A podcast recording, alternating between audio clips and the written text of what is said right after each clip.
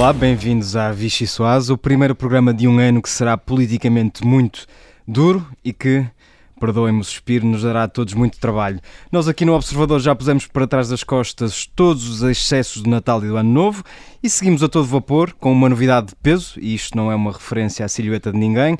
Diogo Teixeira Pereira, jornalista da Rádio Observador e o maior especialista em presuntos do país, pelo menos o meu especialista favorito, será a partir de hoje um dos novos residentes do programa.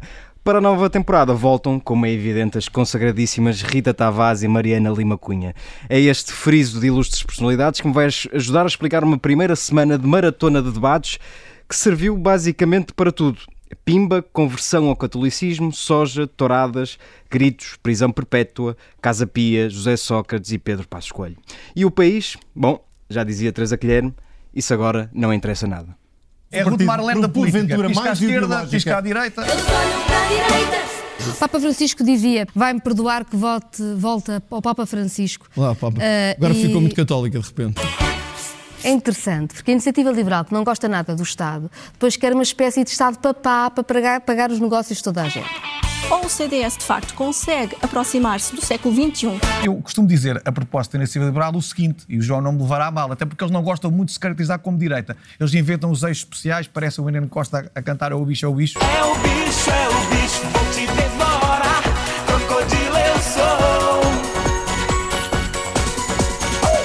Bloco de Esquerda devia hoje se- ser conhecido mais como bloqueio de esquerda. Bloqueia as reformas, bloqueia o crescimento, bloqueia o futuro, sobretudo dos jovens. Também ficou claro que o doutor André Ventura o que defende não é exatamente a prisão perpétua, mas é esse regime misto que existe na maior parte dos países da Europa.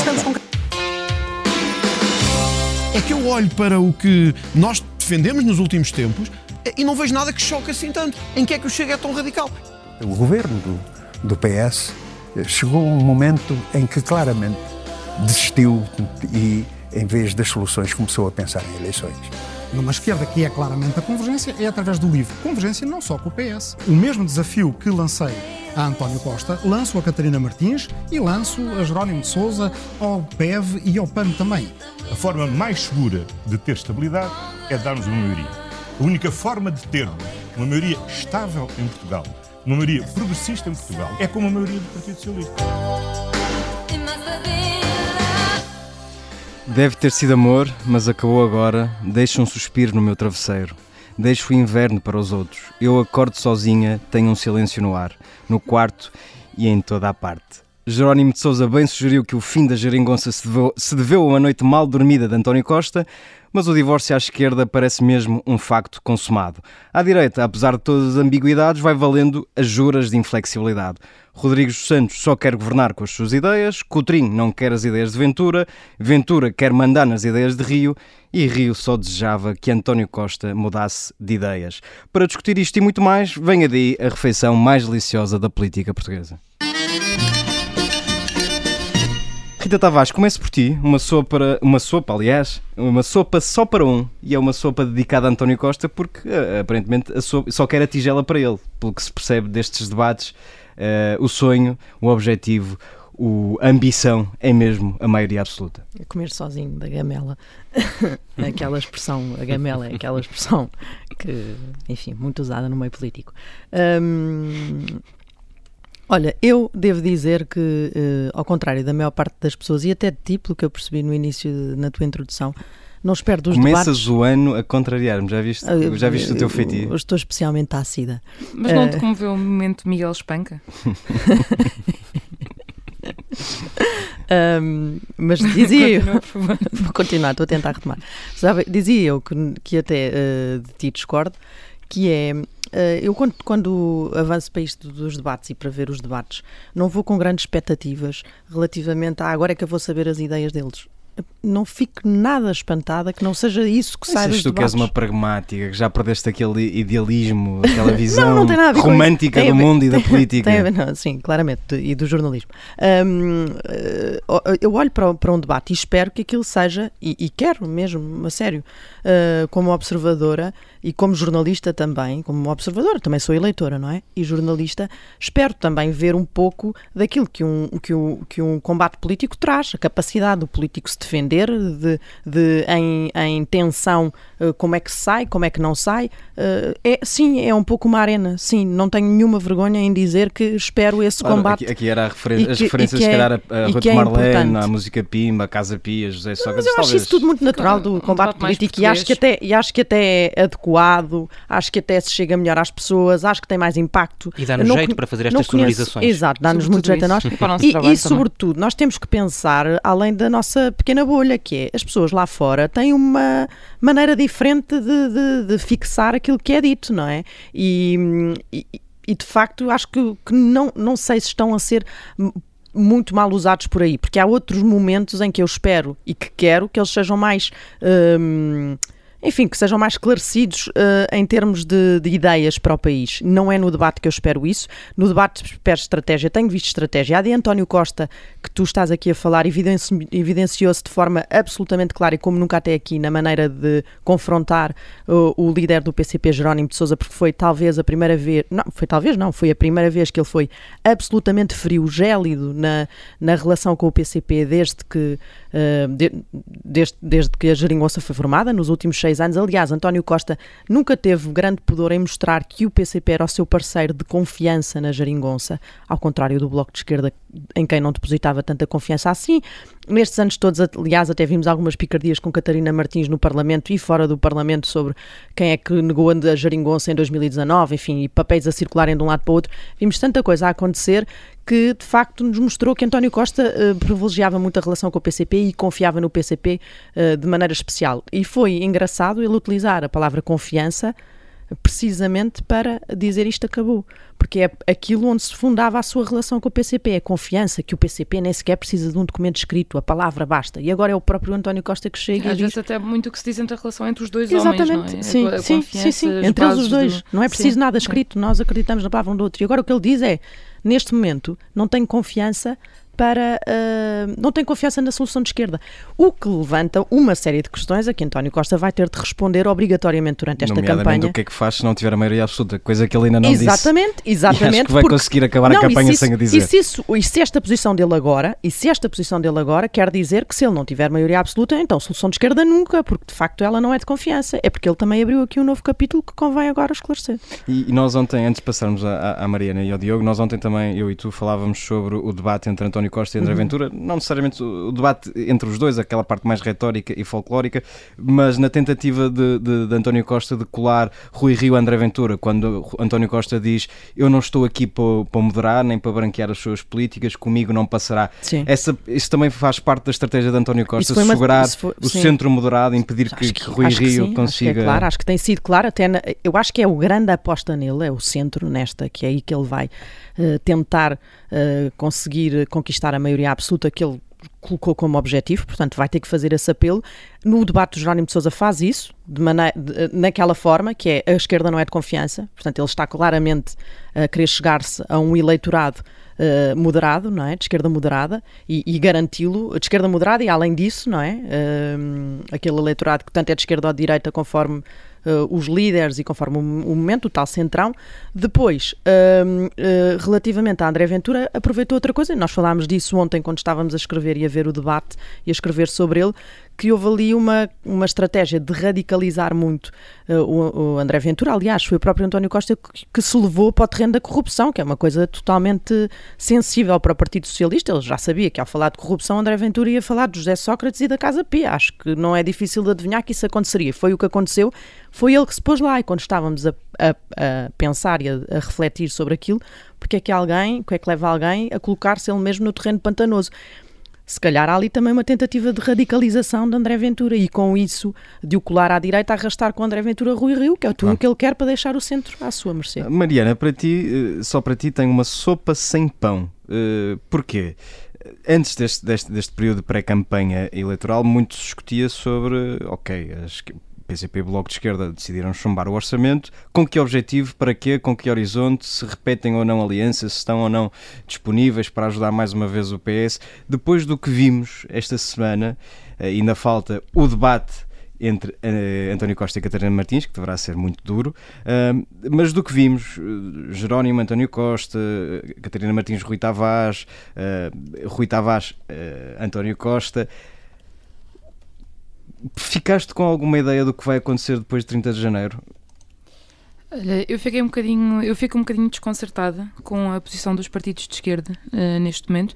Jerónimo de Sousa também me pareceu um bocadinho desconcertado ele próprio no, no debate com o António Costa, na verdade. Parecia que não um, estava à espera, não é? Daquela... É, é isso, mas é isso que me faz daquela confusão, frieza. é porque é que uh, o PCP não se prepara, porque obviamente não, António Costa é político, não é a tal relação de confiança dos dois tem limites. E acho que o limite chegou, obviamente, quando o PCP chumbou o orçamento. Depois, aliás, ter dito que o Bloco de Esquerda era responsável por ter feito o mesmo com o anterior.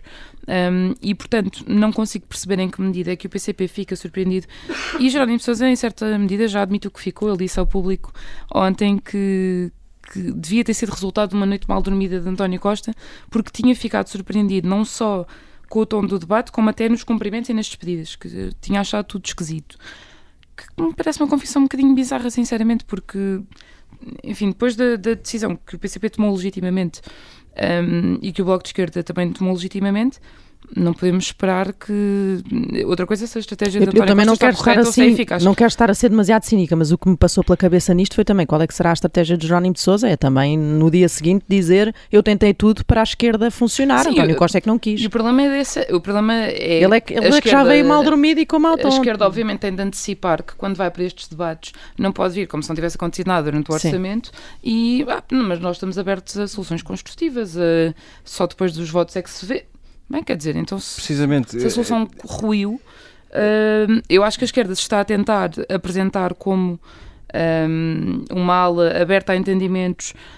hum, enfim, moderada na- nas resistências ao PS hum, e, e a tentar teoricamente provar que com mais força vai conseguir, vai fazer alterações no país, que isto não acabou aqui, mas quer dizer, torna-se difícil e acho estranho, lá está, PCP, a Catarina Martins talvez se mostre um bocadinho mais aguerrida, não ter ido preparar, acho que o Jerónimo Sousa se apresentou no debate como se estivesse num debate no tempo da geringonça e esse acabou. Mas realisticamente, olhando para, para a tendência consolidada nas sondagens, em que vemos um PCP estabilizado na casa dos 5, 6% e vemos um bloco muito aquém do que conseguiu em 2019, o que é que se pode esperar dos partidos à esquerda? Ah, e, e vemos também António Costa, não tendo a maioria absoluta, não perde exatamente grande porcentagem dos votos. O que é que se pode esperar que os partidos à esquerda façam? Porque em algum momento terão de tomar uma decisão, ou ficam na oposição, ou dão a mão ao PS. Sim, eu acho Destes debates, do que fomos vendo, com que sensação é que ficaste? Hum, é- era, era o que eu dizia, no sentido de eu acho que neste momento e nos debates eles estão a posicionar com, com uma suposta abertura e disponibilidade. eh, e Jerónimo de Souza eh, disse por várias vezes que não, que não estava nada fechado em entendimentos, e isso tem de ser por alguma razão, e eu suponho que seja também porque estão a ver as sondagens e aparentemente não está a compensar eh, a estratégia que, que escolheram até agora.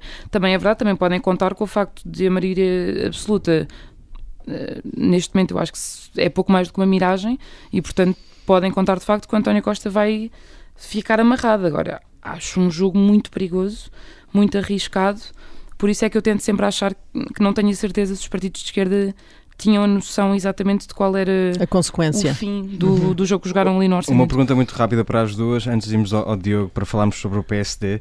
Ahm, eh, tivemos já algumas figuras ligadas ao, ao universo do PS, nomeadamente Pedro Arão e Silva e hoje mesmo Jorge Lacão, a pedirem a António Costa para, caso perca as eleições, viabilizar um governo minoritário de Rui Rio.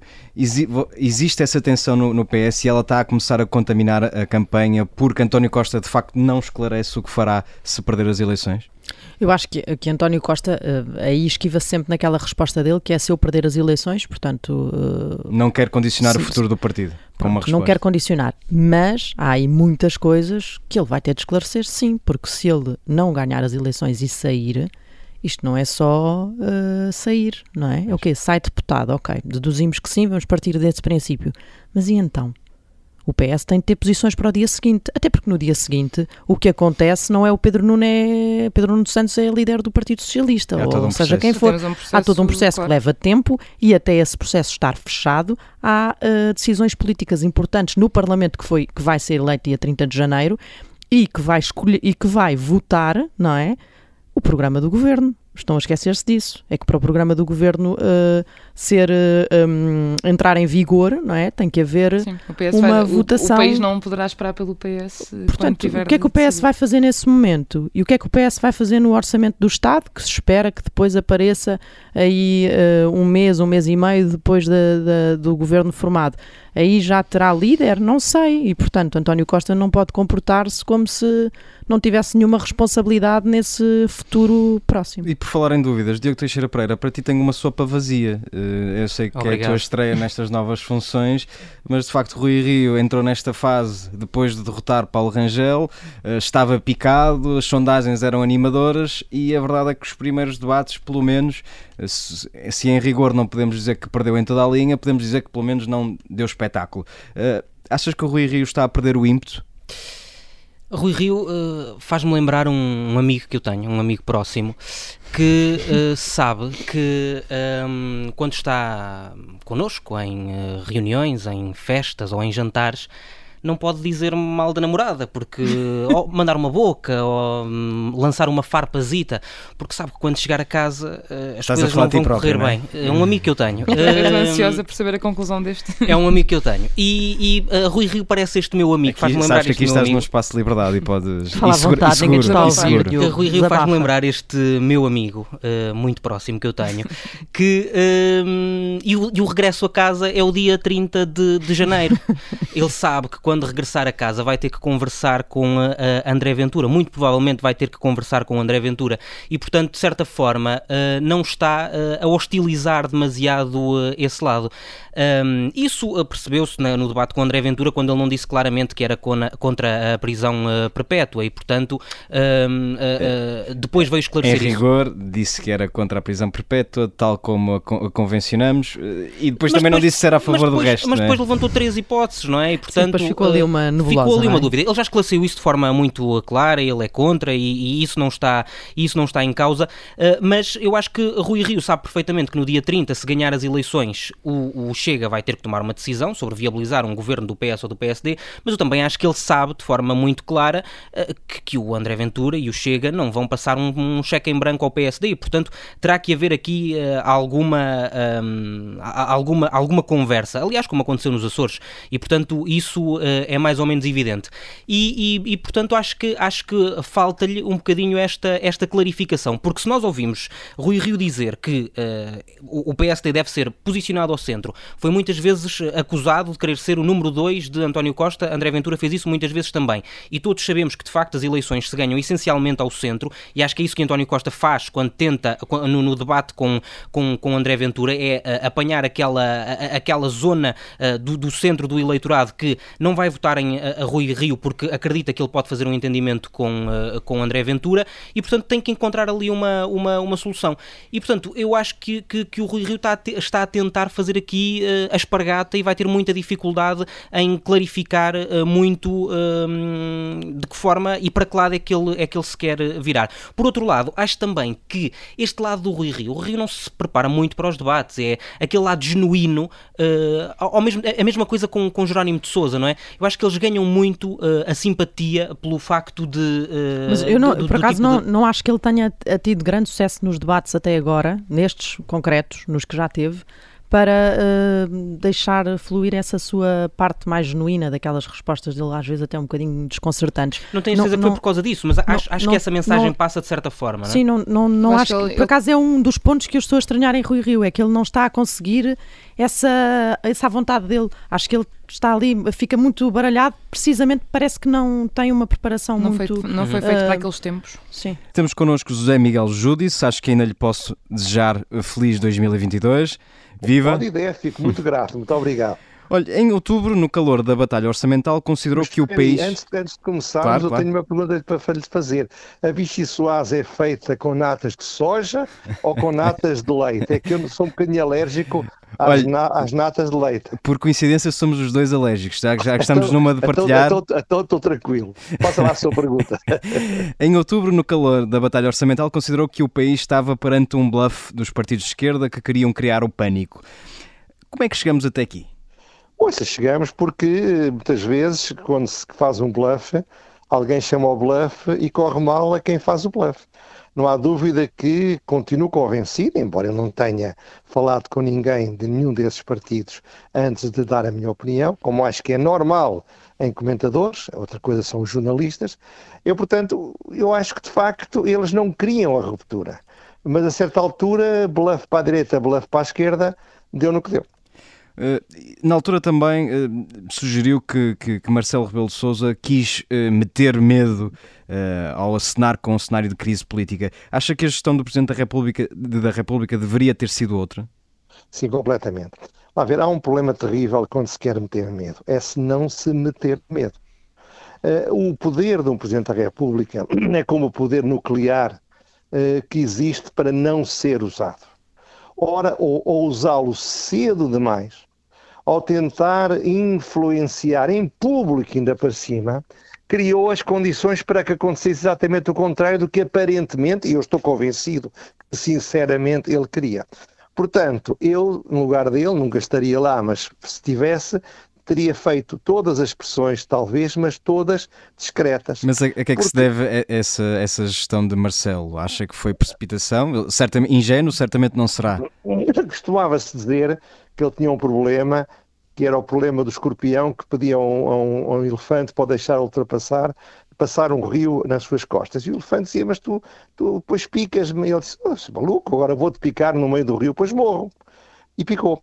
Ora bem, eu não estou a dizer que se aplica a história do, do, do, do, do, escorpião, mas a história do, do, elefante voltaremos a ela por outras razões. Agora, não há dúvida que Marcelo Rebelo de Sousa sofre de incontinência verbal.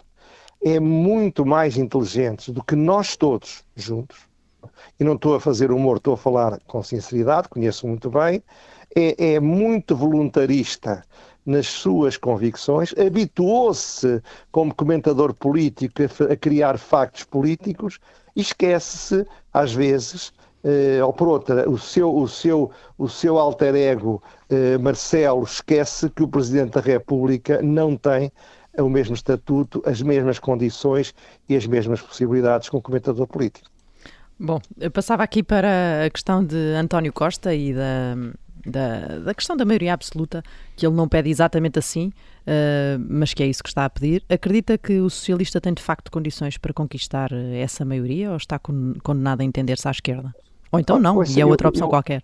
Pois, eu, a ver, eu acho que eh, condições temos todos, desde que, desde que nos candidatemos, não é? Portanto, ele pode ter condições para isso. O facto de eu não acreditar hoje em dia que tenha a mais pequena hipótese de atingir, não significa que isso não aconteça ando neste mundo há tempos demais para poder afirmar com toda a serenidade que me engano, felizmente, muito mais do que gostaria. Agora, neste caso concreto, eu acho que é um erro político fazê-lo.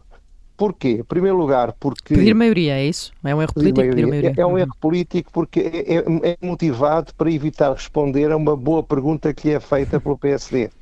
E então, quando nós inventamos uma coisa para não fazer outra, muitas vezes tropeçamos nos nossos próprios pés.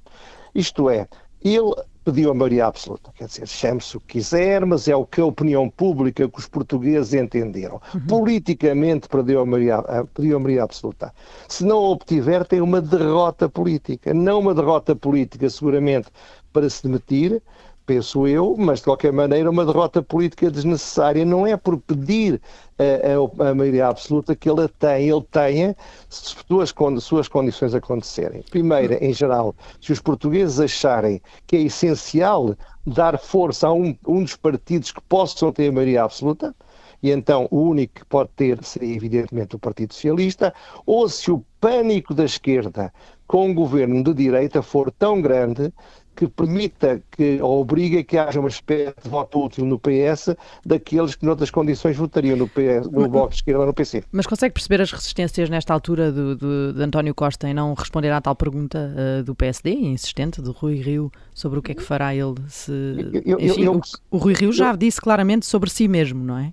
E exige isso a António Costa. Eu percebo isso muito bem, como percebo talvez que alguma pergunta que me faça adiante eu não a queira responder. Uhum. Agora, o problema é, é medir politicamente as consequências de responder ou as, as consequências de não responder. E ontem foi-lhe feita uma pergunta pelo jornalista, aliás, eu já critiquei o João Adelino Faria, José Adelino Faria, João Adelino Faria, não é? Sim. Já, o critiquei, já o critiquei várias vezes por entrevistas em que foi completamente parcial e hoje quero felicitá-lo. Foi o primeiro debate que vi, estive fora de Portugal, e ele teve muito bem. E uma das perguntas que ele fez era a pergunta decisiva. O senhor tem medo aqui do, do Chega? Se o PSD, para governar, depender do Chega, o senhor está disposto a apoiar um governo do PSD? Esta pergunta é sensata e poderia ter uma resposta sensata. Ele fugiu à pergunta, aliás, fugiu a todas as perguntas. Mas qual é que António Costa poderia dar nesta fase? quisesse. Agora, agora, agora, agora não responder é, é- é um erro político. Pode ser Mas um acha que ele pode estar a fazer, Ouça, ouça, quer dizer, nesta altura pode- do campeonato estará a fazer cálculo, cálculo eleitoral, não é? Pois, mas Eh, é que ele, ele sabe coisas que às vezes a gente se esquece. Foi uma das coisas extraordinárias, foi ver todos os comentadores e todos os jornalistas em todas as televisões depois do debate, exceto o Bugalho, entre o Ventura e, e o, e o- e o Costa, a, a- a dizer que foi uma vitória esmagadora do António Costa. Ora bem, nunca é uma vitória esmagadora de um primeiro-ministro quando ele, em vez de apresentar-se aos portugueses dizendo o que quer dar-nos, ou que nos quer pedir, se transforma na oposição a um líder de um pequeno partido marginal, cujo, cujo máximo improvável resultado é 10%. Portanto, bastaria isso para que ele tivesse falhado e não ter respondido à pergunta. É porque está, sabe, este- uma das coisas que me parece, só vi esses dois debates, este e o outro, a seguir. Mas também, eh, estive no estrangeiro, mas vi nas notícias algumas coisas. Eu acho que este debate está cheio de elefantes. E- cheio de elefantes. Até uma pessoa se sente um pouco atafolhado. Porquê? Porque todos estão a falar para quem não está no debate. Isto é, os debates têm como objetivo não falar do que ali está, mas falar do que ali não está. Ora, quando isso acontece, nós ficamos desinteressados, porque também não somos completamente parvos. Eh, os políticos gostam de nos pensar que somos mais parvos do que somos, mas não somos assim tanto. E o caso concreto é que ele não soube responder uma pergunta tranquila que era, era fácil de responder. Pois se, se, se ele compara, se ele compara o, o- o- simbolicamente e, e- e muito, muito inteligentemente eh, André Ventura ao General Franco, se ele se sente nas barricadas à volta de Madrid a dizer não passarão, apesar disso, não quer fazer coisa nenhuma para evitar que passem, isto é. Então, eh, e deixa-me só interrompê-lo, nós estamos aqui a, olhar pelo, enfim, pelo prisma de António Costa, se- perguntar-lhe sobre os ex-parceiros da, da esquerda. Eh, olhando para a tendência que aparentemente é consolidada nas sondagens, o PCP está a estabilizar nos 5, 6%, eh, que era onde já estava, o Bloco de Esquerda está a cair em pique. Eh, se Costa, mesmo que falhe a maioria absoluta, sair reforçado em termos relativos, acha que os partidos à esquerda têm mesmo de engolir este sapo? Eles, estão, eles estão preparadinhos para engolir um sapo. Eh, Preparadinhos por duas razões. Porque quem prova do fruto da árvore do pecado já não volta atrás. Eh, Portanto, acha que o, o- o Eva? tal muro caiu mesmo para, para sempre? Eles já se habituaram a coisas tão boas, não é? Eh, e, portanto, provavelmente querem mais. O, o- o Bloco de Esquerda, muito provavelmente, e é o que eu faria no lugar deles, iria, se tiver maioria absoluta com o PS, vai, vai propor, deve propor uma coligação. Mas eh, imaginando aqui que, lá está, têm resultados eh, fracos, como, como os que estávamos a, a, a pôr como hipótese, eh, as lideranças do Bloco de Esquerda e do PCP não ficam, primeiro, até mais frágeis para negociar, como estava a sugerir, e depois até em causa elas próprias. Ou Então não? ficam mais fracas e podem ficar em causa. Sabe, eu não sou um especialista em blo- blocos de cardiologia. Sei lá o que é que se passa lá dentro. Aquilo é um bocadinho confuso visto de fora. Mas Catarina Martins Mas- já está também há, penso que, sete anos na liderança. Tá bem, já é claro, um, dizer, tempinho. Mas ouça, o seu, o seu grande, o seu grande adepto, é admirado Trotsky, teve muito pouco tempo no poder. mas houve outros que tiveram muito mais tempo. Eu estou a ler um livro magnífico, que é O Homem que Gostava dos Cães, que eu tinha ouvido falar, mas nunca tinha lido. E é extraordinário ver o, o- Francisco Louçã a atacar uma deputada por ter falado da- do que se passou na Ucrânia no tempo das fomes, quando o Trotsky de que ele era seguidor, creio eu, dizia exatamente o mesmo, dizia nos anos 30, exatamente o mesmo que essa senhora diz e o contrário do que Francisco Louçã está a dizer. Perceba que às vezes é difícil interpretar. Portanto, eu não sei o que é que se passa entre o Bloco de Esquerda, o que eu sei é que o facto de baixar não é motivo nenhum para não tentar negociar. É, senão nunca havia acordos, não é? Mas as coligações resultam muitas vezes de um que melhorou e outro que piorou. Faz parte da vida democrática. José Miguel Judice, temos estado a, a, a, falar sobre todas estas, estas possibilidades de, eh, de governação que podem existir do, do, depois do próximo dia 30 de janeiro, dia das eleições. Um, António Costa resiste a dizer o que é que, o, o que, é que faz. Um, Rui Rio já disse claramente que uh, apoiará um governo do, do, do PS ou, ou, não reprovará a passagem desse governo uh, na Assembleia da, uh, da República. Mas o, o, José Miguel Judice acha que António Costa vai perder o partido depois, das, depois das eleições ehm, se deixar passar um, um governo do PSD? Não, não vai perder partido nenhum, santo Deus. O, toda, a, toda a elite que está de saída do PS está a defender aquilo que os que ainda não saíram não podem defender. Ainda agora foi o aquele Jorge rapaz Lacão. de Jorge Lacão, de Tomar ou de Brandes, não sei. Portanto, de facto, em primeiro lugar. Segundo lugar, o pragmatismo dos políticos é absoluto. Eu conheço o António Costa há muitos anos. Rei morto, rei posto, será isso? Tenho, aliás, estima pessoal por ele. E o António Costa é um pragmático de esquerda. Podia ser um pragmático de direita, ou às vezes, não, um pragmático de esquerda. Portanto, ele não é, era o que faltava. Se o Cunhal era considerado um centrista no Partido Comunista, que agora nós achemos que o António Costa é um radical de esquerda. Não é. Portanto, ele fará as alianças que lhe convierem no momento e conforme lhe convier. Mas, mas para essa questão se colocar, Rui Rio precisa de ganhar as eleições. Acha que tem condições reais de, de ganhar as eleições, Rui Rio? Não, eu acho que não tem hipótese nenhuma. Sempre achei e acho que se inventou. Uh, a, a política tem disto. Se não houver uma tensão grande em que afinal talvez possa ganhar a direita, a esquerda evidentemente não se mobiliza. Se não houver a ideia de que vamos poder ser maiores do que o PS, do que o PS eh, não é possível haver pedido de voto útil da parte do PSD. E, portanto, os jornalistas, os meios de comunicação, os comentadores, adoram estas situações. Eu adoro adoro muito mais que isto esteja muito renhido e com muitas hipóteses. Agora, eu, como pessoa normal, que também sou, graças a Deus, digo a probabilidade do, do, do, do, do, do Rui Rio ganhar as eleições é a mesma que o meteorito me cair em cima. Mas, Atenção, como, como estou disse a ver no... um meteorito a passar, mas não me caiu em cima. Como, como disse no início desta entrevista, também já, já viu muita coisa. Vimos, por claro, exemplo, nas autárquicas Carlos Moedas ganhar as eleições uh, contra mas, todas mas, as sondagens, contra aquilo... Não, mas atenção, não, não, não estou a falar de sondagens só. Uhum. O, o, Carlos Moeda, de quem eu gosto muito, como também gosto muito de Fernando Medina, há que dizê-lo, tem destas coisas. Gosto de muita gente, o que não significa que não leva na cabeça sempre que precisam de levar. Seja como for, na minha opinião, claro.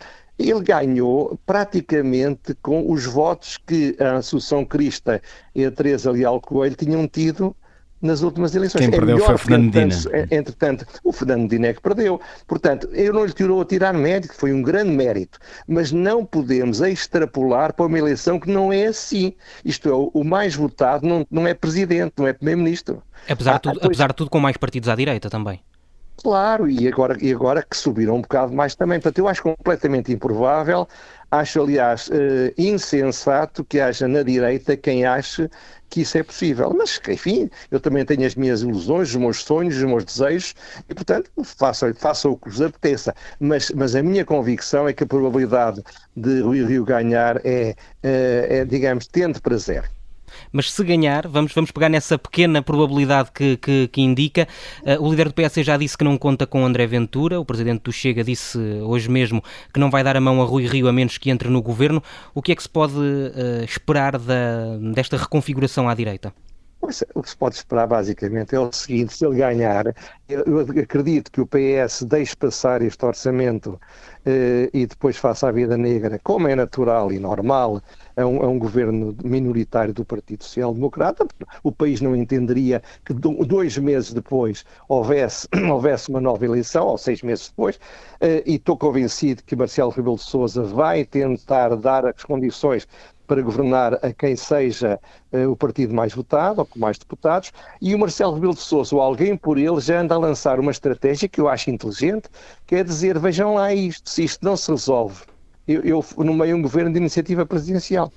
Ora bem, está Acha que Marcelo em- pode ter essa está- tentação? Claro que pode, e está a, acontecer, está a aparecer em jornais a mais para eu achar que é o Menino Jesus.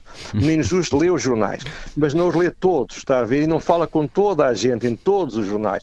Portanto, eu sempre que abro um jornal, lá aparece, ainda não começaram a dizer nomes. Eh, Quem é o, mas eu posso até dar alguns exemplos. Leonor Beleza, António, António, ai, António- António Horta Osório, eh, Francisco Assis, não faltarão nomes de possíveis, eh, o próprio Almirante Sem Medo, portanto, pode haver qualquer possibilidade de Se, nomear se não um, se põe a pau, ainda acaba como candidato também a, a primeiro-ministro. Não, não há qualquer risco. Isto nunca, não havia quando eu tinha idade para essas coisas, era o que faltava que agora enlouquecesse a esse ponto. Mas não se esqueça de me lembrar, se alguém falar nisso, que eu digo isto. Não, não, não, não, não, não, não há hipótese. Mas- Mas falando de coisas mais sérias.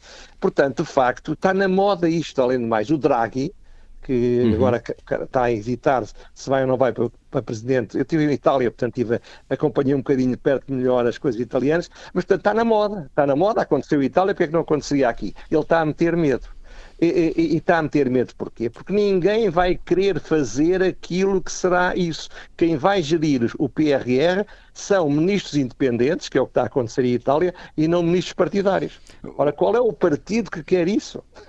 Portanto, eu acho que isso é uma ameaça hábil e inteligente. Eu estou convencido, repito, que isso vai acontecer. Agora, pode acontecer uma outra coisa. É, é- é- é- é o, o- o António Costa demitir-se nessa hipótese, o Pedro Nuno Santos, nesse dia, assinar um acordo com o Bloco de Esquerda e com o PC e dizer nós temos a maioria da Assembleia da República. Por isso é que eu disse aqui há umas semanas, já há bastantes semanas, que a, a- questão aqui é, é- é muito interessante, porque a direita tem de melhorar, mas não pode correr o risco de ganhar com o, o, o Rui Rio. Ah, não tem risco nenhum de ganhar com a maioria da Assembleia, incluído até o Chega. O, o risco é, a pior coisa que podia acontecer é PSD à frente do PS e a direita maioritária. Isso é o cenário catastrófico para a direita. O cenário catastrófico para a esquerda é exatamente o contrário. É, é- é a direita com a maioria na Assembleia sem precisar sequer do Partido Socialista, porque então, na oposição, o, PS, o PSD fica a liderar, o PS fica a liderar e não a extrema-esquerda. Muito bem, uma última pergunta e peço-lhe um, comentário muito rápido antes de avançarmos no nosso programa. De facto, é uma nota de rodapé e isso também é relevante. Ah, do que tem visto esta pré-campanha, entende que Francisco Rodrigues Santos pode conseguir um resultado interessante ou o CDS está mesmo condenado a desaparecer? Eu não vi nada da pré-campanha porque eu cheguei ontem de avião e estive a trabalhar, portanto cheguei ontem de avião à tarde e portanto não vi nada da pré-campanha. Acho, acho que, o, que houve um debate muito violento do Francisco Rodrigues Santos com, com o, o Coutinho de Figueiredo, que me parece um tipo sensato. Havia um tipo, aliás, que não é da Iniciativa Liberal, que dizia que ele era o único adulto na sala. Não sei se era, se não é. O que eu estou a dizer é que, de facto, eh, Francisco Rodrigues Santos, que eu tenho muita estima também, conheço mal, mas ele, quando tomou posse, eh, pediam para falar com ele. Eu falo com toda a gente que é amável ao ponto de achar que eu mereço ser ouvido. E, portanto, e gostei do que ele ouvi dele e das suas intenções. Eh, Disse-lhe algumas coisas que em abstrato seriam, fariam sentido. Seja como for, eu acho que ele falhou e, portanto, pode ficar com um, dois, três ou quatro deputados, mas o fracasso está aí, não tenho dúvidas nenhuma. Muito bem, vamos avançar para o segundo segmento do nosso programa. É um segmento chamado Carne ou Peixe. Só pode escolher uma de duas opções eh, e peço-lhe algum rigor, senão vai passar fome. Portanto, venha daí a trilha. Preferia ir passar umas férias com Catarina Martins ou Jerónimo de Souza? Sempre com o Jerónimo de Sousa, apesar de ser aborrecido. não é? Eh, se Cavaco Silva passasse a ter um programa de comentário na TVI ao domingo à noi- à noite, qual era o canal que sintonizava? A TVI para ver Cavaco ou a SIC para ver Marcos Mendes? Pois hoje em dia esse problema não se coloca, mas se tivesse de sintonizar, como gosto de ter notícias, talvez fosse com o Marcos Mendes. Uh, preferia voltar a ser mandatário de uma candidatura de António Costa ou ser mandatário de Rui Rio? Ouça, do, do Rio nunca seria porque não gosto dele como pessoa. Está Se o- respondido. Se o José Miguel Judice tivesse que atribuir o título de maior ícone do combate à corrupção, dava esse título a Ana Gomes ou a Rui Pinto? Aí, desculpe, não dava a nenhum deles. Prefiro passar fome. Muito bem, chegamos então à parte do nosso programa em que o convidado é, eh, tem o direito de escolher uma sobremesa, no caso uma música, e explicar porquê, que música é que nos trouxe. Ora bem, escolho uma interpretação do Louis Armstrong da famosa canção Coimbra e que correu o mundo como Avril ao Portugal. Porquê? Porque é, é, uma, é uma peça notável de uma, da música portuguesa que mais sucesso teve no mundo e que é a ideia de que uma coisa que aconteceu pode ser melhorada mais tarde, que uma coisa que teve o seu tempo pode ter o renascimento, que se aprender com os erros do passado se podem melhorar as coisas no futuro. E porque a música é muito boa e o Louis Armstrong é um dos meus ídolos. Com esse passava o fim de semana e todas essas coisas que vocês me perguntaram. José Miguel Judice, mais uma vez, muito obrigado por ter Muito estado obrigado nesta Vichy Soase. por lembrarem de mim. Boa sorte, obrigado.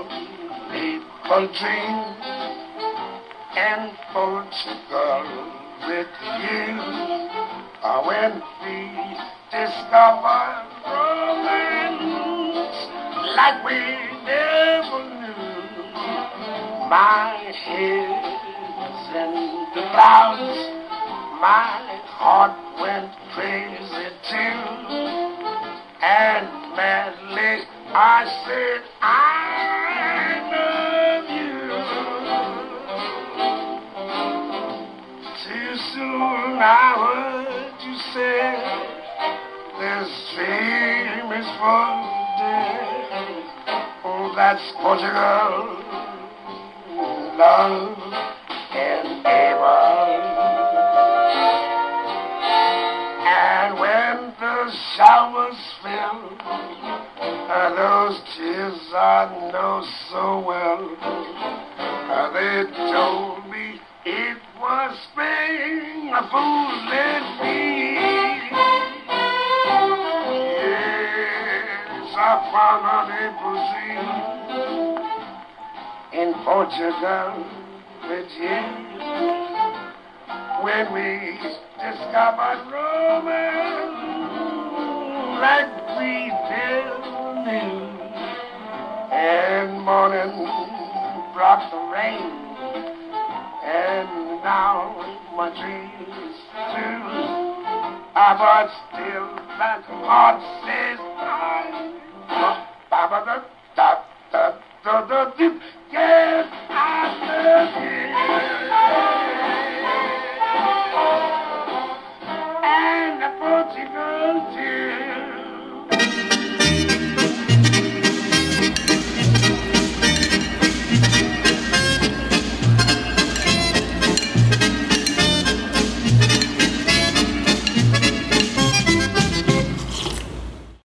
Obrigada por ter ouvido este podcast. Se gostou, pode subscrevê-lo, pode partilhá-lo e também pode ouvir a Rádio Observador online em 98.7 em Lisboa e em 98.4 no Porto.